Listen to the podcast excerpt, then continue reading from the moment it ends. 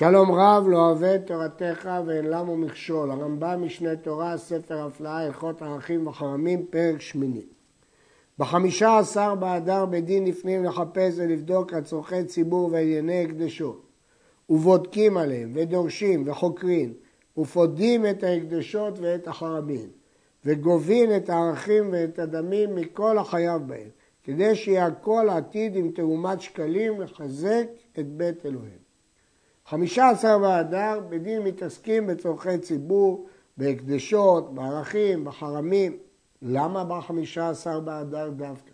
כיוון שבאחד בניסן נותנים את השקלים שמיועדים לבית המקדש, לכן גם כל הדברים שמיועדים לבית המקדש, כמו ערכים וחרמים והקדשות, מטפלים בהם לפני ראש חודש ניסן. אין פודין את ההקדשות אלא בשלושה בקיאים, וכן כשגובין מיטלטלין שבמשכנים מחייבי ערכים, שמין אותם בשלושה. וכשמעריכין בהמה וכיוצא בה משאר מיטלטלין, שמין אותה בשלושה. אבל כשמעריכים את הקרקעות, אם הוזקקו לגבות ערכי אדם מן הקרקע שלו, אין מעריכין אותם אלא בעשרה. אדם העריך את עצמו, אין לו כסף מזומן, אין לו מיטלטלים, רק קרקע, צריך עשרה בשביל לשום קרקע. ואחד מהם כהן. שהרי כהן כתוב בפרשה. בפרשה מוזכרים עשרה ביטויים של כהן, הראשון לרבות כהן, השאר ריבוי אחר ריבוי למעט, לכן צריכים עשרה ואחד מהם כהן. הטעם שאין הכל בקיאים בשומת אדם וקרקעות, זו שומה קשה, ולכן צריך עשרה. וכן האומר, דמי עליי, או דמי פלוני עליי, או דמי ידי, או דמי רגלי, כששמין אותו כמה הוא שווה או כמה דמי ידו או רגלו, שמין בעשרה ואחד מהם כהן. שומה של אדם היא כמו שומה של קרקעות שצריך עשרה. כשפודים את ההקדשות מיד ההקדש, בין שהיו קרקעות או מיטלטלים, מכריזים עליהם בפני כל הבאים לפדות, עושים מכרז. אמר אחד, הרי הם שלי בעשר סלעים, ואמר אחד בעשרים, ואמר אחד בשלושים, אמר אחד בארבעים, ואמר אחד בחמישים. חזר בו של חמישים לבדו, ממשכנים מנכסיו עשר, ונותנים אותם ההקדשות לזה שנתן ארבעים. נמצא הקדש נותן חמישים, עשר מזה וארבעים מזה. ברגע שזה שאמר יקר ביותר חזר בו, באים לזה שאחריו, אבל ההפרש, ההקדש לא יפסיד. מי שאמר חמישים והתחרט, ישלם את ההפרש שהוא עשרה. חזר בו אחרי כן של ארבעים, ומשכנים מנכסיו עשר, ונותנים את ההקדש של בעל השלושים, וכן עד הראשון. חזר בו הראשון שנתן עשר, מכריזים על ההקדש פעם שנייה, ומוכרים אותו. אם נפדה בפחות מעשר, נפדים משל עשר את כי הוא הפסיד להקדש בסכום שהוא אמר. במה דברים אמורים? ושחזרו זה אחר זה. אבל אם חזרו כולם כאחת, משלשים ביניהם בשווה. כיצד? אמר הראשון הרי הוא שלי בעשר, אמר השני בעשרים, אמר השלישי בארבע ועשרים, וחזר בו השלישי והשני כאחד, נותנים אותו לראשון בעשר. עכשיו, מה עם ההפסד? מחלקים אותו בין השניים. ומשכנים מנכסי שני בשבע ונכסי שלישי בשבע, נמצא ההקדש גובה ארבע ועשרים. הרי כאן, היקר ביותר היה עשרים וארבע. עכשיו ההקדש הפסיד ארבע עשרה. אבל השניים, גם השני וגם השלישי חזרו כאחד, השניהם גרמו להפסד. אז כאן מחלקים את ההפסד בשווה בין שניהם, וכל אחד נותן שבע. וכן, אם חזרו שלושתן כאחד ונמכר ההקדש בשלוש, ממשכנים מנכסי כל אחד משלושתם שבע סלעים, וכן על דרך זו לעולם. אם שלושתם חזרו בבת אחת, וההקדש נמכר בשלוש, אז עכשיו ההפרש בין שלוש ל-24 זה 21, מחלקים בין שלושתם לשבעה סלעים. שואל הרדווז אם כן לקטה מידת הדין, שיפסיד בעל ה-40 כבעל ה-50 וכן בעל ה-30, וזאת קדושת הראב"ד. ויש לומר, כיוון שהסכימו כולם לחזור בבת אחת, משמע שכולם הסכימו ביחד בחזרה. לכן כולם שותפים בהפסד. הבעלים קודמים לכל אדם. אם יש כמה הצעות, הבעלים קודמים, מפני שהם מוסיפים חומש. כדאי להקדש שהבעלים יפדה, כי הבעלים מוסיף רבע מבפנים, זה חומש מבחוץ. ואין מוסיפים חומש על עילוין של שאר הפודים. הם לא צריכים להוסיף חומש על יותר מאשר הפודים האחרים אמרו, אלא על מה שנותנין הן תחילה. כיצד? אמרו הבעלים הרי זה שלנו בעשרים. ובא אחד ואמר, היו שלי בעשרים. הבעלים קודמים, מפני שהם מוסיפים חומש ונותנים חמש ועשרים, אז ודאי שהבעלים קודמים זה דין פשוט. בא אחד ואמר, היו שלי באחד ועשרים. אם שתקו הבעלים ולא הוסיפו כלום, מוכרים אותה להם לבעלים בחמש ועשרים, כי ברור שעדיף לקחת מהם, אבל החומש הוא על העשרים, לא על העשרים ואחת. ואם הוסיפו הבעלים על עשרים ואחת אפילו פרוטה אחת, הרי אלו נותנים שש ועשרים ופרוטה. אחד ועשרים ופרוטה שנתנו מעצמם, וחמש שהם חייבים בו משום חומש המתת שנתנו בתחילה. החומש הוא לא על התוספת שהם הוסיפו, החומש הוא על ההקדש המקורי.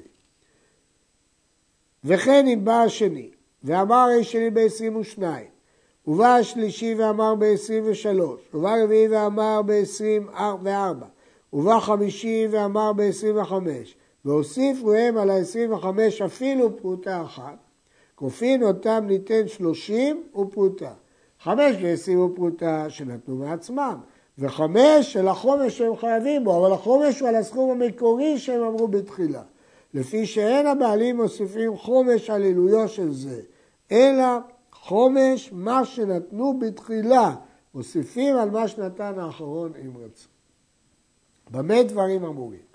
בשלא שמו ההקדש שלושה מומחים, אבל אם שמו אותו שלושה מומחים ואמרו שהוא שווה מה שנתן האחרון, והוסיפו הבעלים על עילויו אפילו פרוטה אחת, הרי הם מוסיפים חומש על עילויו של אחרון, ונותנים אחד ושלושים ודינר ופרוטה. מדוע?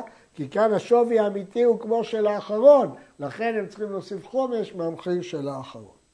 הרי שלא נישום ההקדש, ונתנו הבעלים תחילה עשרים, ובא האחרון נתן חמש ועשרים, ושתקו הבעלים ולא הוסיפו כלום. אז מי קודם?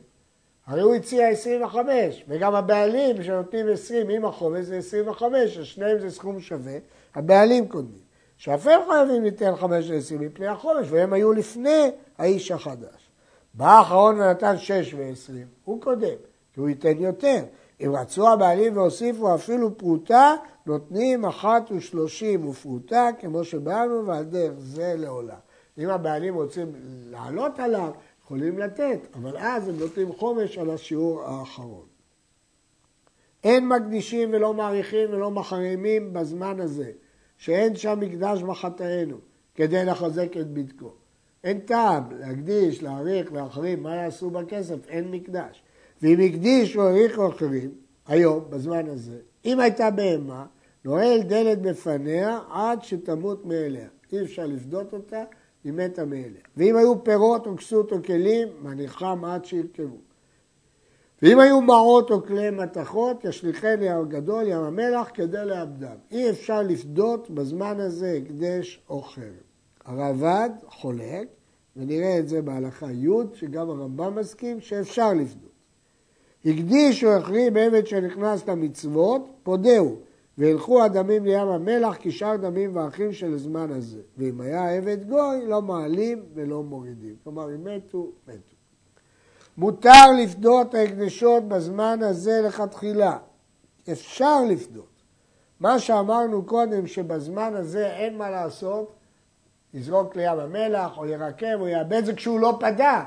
אבל אם הוא פדה מועיל, לא כמו שהיה משמע בהלכה הקודמת, שאי אפשר לפדות. מה שהרמב"ם אמר שהבהמה תמות וכולי זה כשהוא לא פדה, ואם כן הרמב"ם לא חולק על הראב"ד.